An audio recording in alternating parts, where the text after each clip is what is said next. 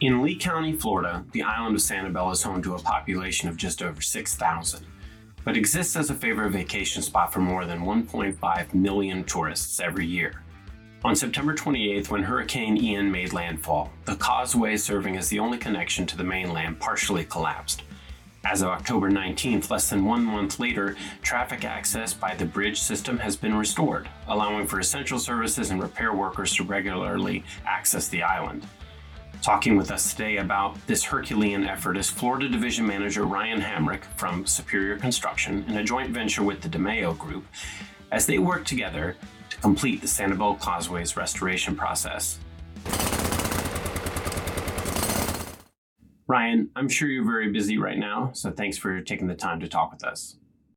Yeah, it's a pretty busy time of life right now for sure. Ryan, tell us a little bit about yourself and the work you do for Superior Construction. So I've been in this business for about 23 years. Um, in this current role, I've been here for about six.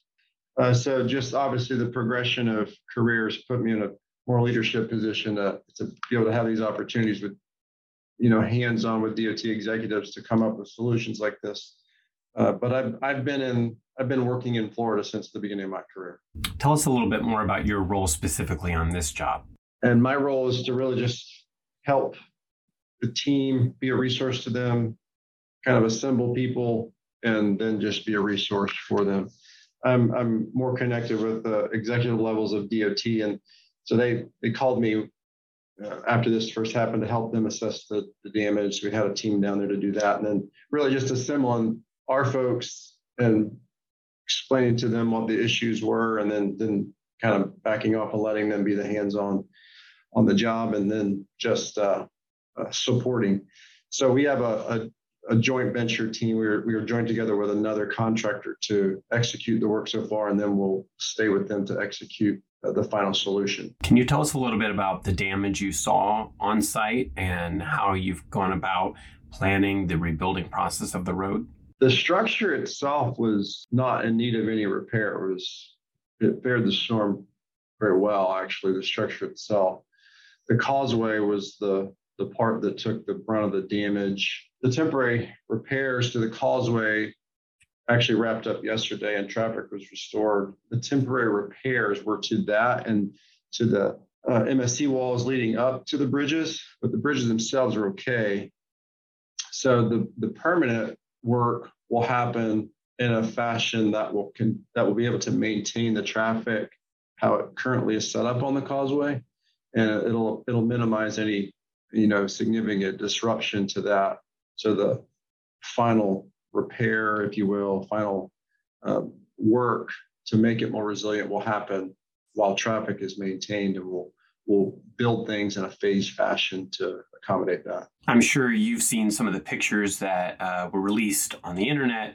I saw very large uh, chunks of road right as you're supposed to come onto the island uh, had fallen down and sunken into the water. Uh, what about those large sections? Like, did you have to chop those up, crane them out? How'd you guys do that? It was some of both. It, they were what that what you saw in those photos were failed approach slabs. They're, the the MSE walls surrounding those sections were in essence washed out by the storm surge, we presume, and all the fill kind of washed away and the slabs fell.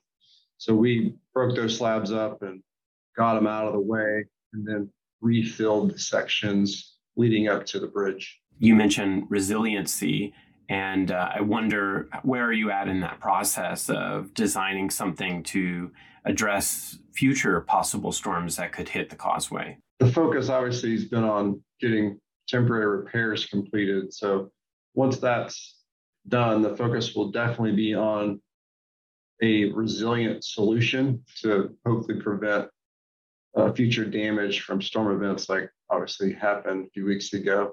Um, we're currently in that process of designing the permanent solution, and those design elements will incorporate a more resilient uh, design, if you will, to, to help with that.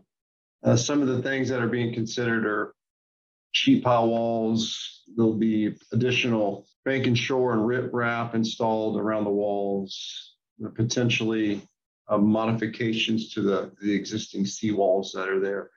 Uh, all that is part of what we're seeing is a more resilient final design. Because everything is so recent, maybe you can't speak to this directly just yet, but do you know if any investigations have happened into the failures of the causeway in this instance and how that's going to apply to these changes in resiliency designs? We don't really know the outcome of any of that right now. We've been focused obviously on restoring traffic and getting the causeway rebuilt, but DOT uh, has definitely taken a lot of samples, taken a lot of data out there to determine what to maybe tweak or modify in future designs, especially in coastal areas uh, like where Sanibel exists and others throughout the state of Florida for sure.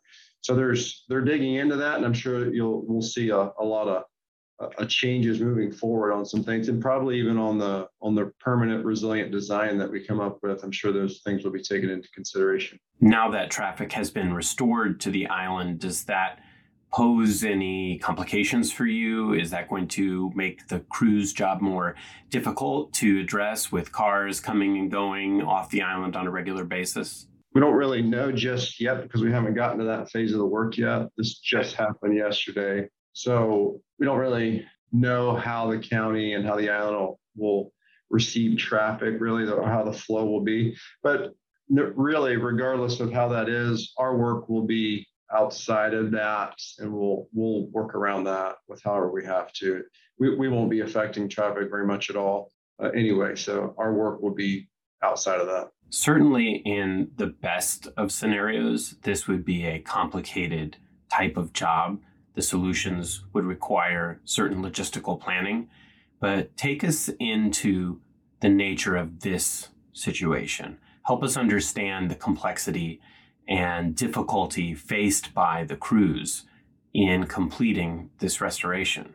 So, this job is certainly different than your normal job. The emergency nature of it, uh, putting a team together very quickly to be able to respond and get, you know, work done safely, to get it done in a very expeditious manner. It's definitely unique.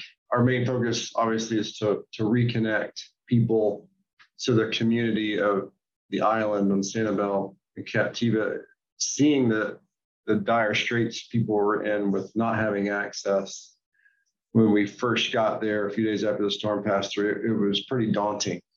So definitely not your normal job, but any emergency situation like this, obviously the challenges of putting all hands on deck 24 hours a day, seven days a week, uh, working in the same direction with everybody, the, the entirety of the team, not just us, but us and our JV partner and our designers and the client and their consultants, representatives, emergency responders, uh, police officers, everybody was pushing in the same direction. So you like to say that that happens all the time, but the reality of the world is that just that sometimes it doesn't. People have own agendas, but in this case, it's clear that everyone was aiming towards the same goal. It's certainly nice to hear that everyone was working together in such a cooperative way. Um, what kinds of challenges, you know, specifically did you have to come together to really overcome? Everything's a challenge on a job like this. Getting to the job, there's no power, so all the sig- you know, the the uh, lights are out, the uh, traffic signals aren't working, so it takes you so long to get to the to the work site itself project logistics, access to the work areas. You have to have a lot of boats to get people there and equipment there. Uh, the resources available after a devastating event like Hurricane Ian, the, the resources are just strung out and hard to get there. Availability of resources is a huge challenge. Crew accommodation, some, something as simple as okay, where's the crew going to sleep tonight? How are they going to take a shower? How are we going to get them food?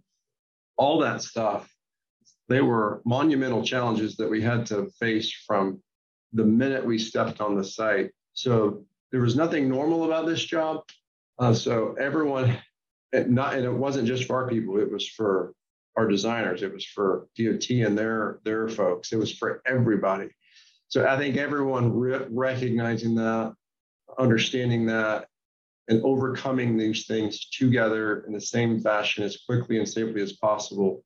That's what makes it a success. And but those are certainly challenges that had to be overcome. Well, what has been accomplished in such a short amount of time is truly impressive, and I imagine that the residents of the island and the people of Lee County are grateful to have access to Sanibel again. We want to thank Mr. Hamrick and Superior Construction for talking with us today. Be sure to subscribe, rate, and review the Digging Deeper podcast to help us continue bringing stories like this to our audience. I'm Brandon Noel, editor of Asphalt Contractor Magazine. Thanks for listening.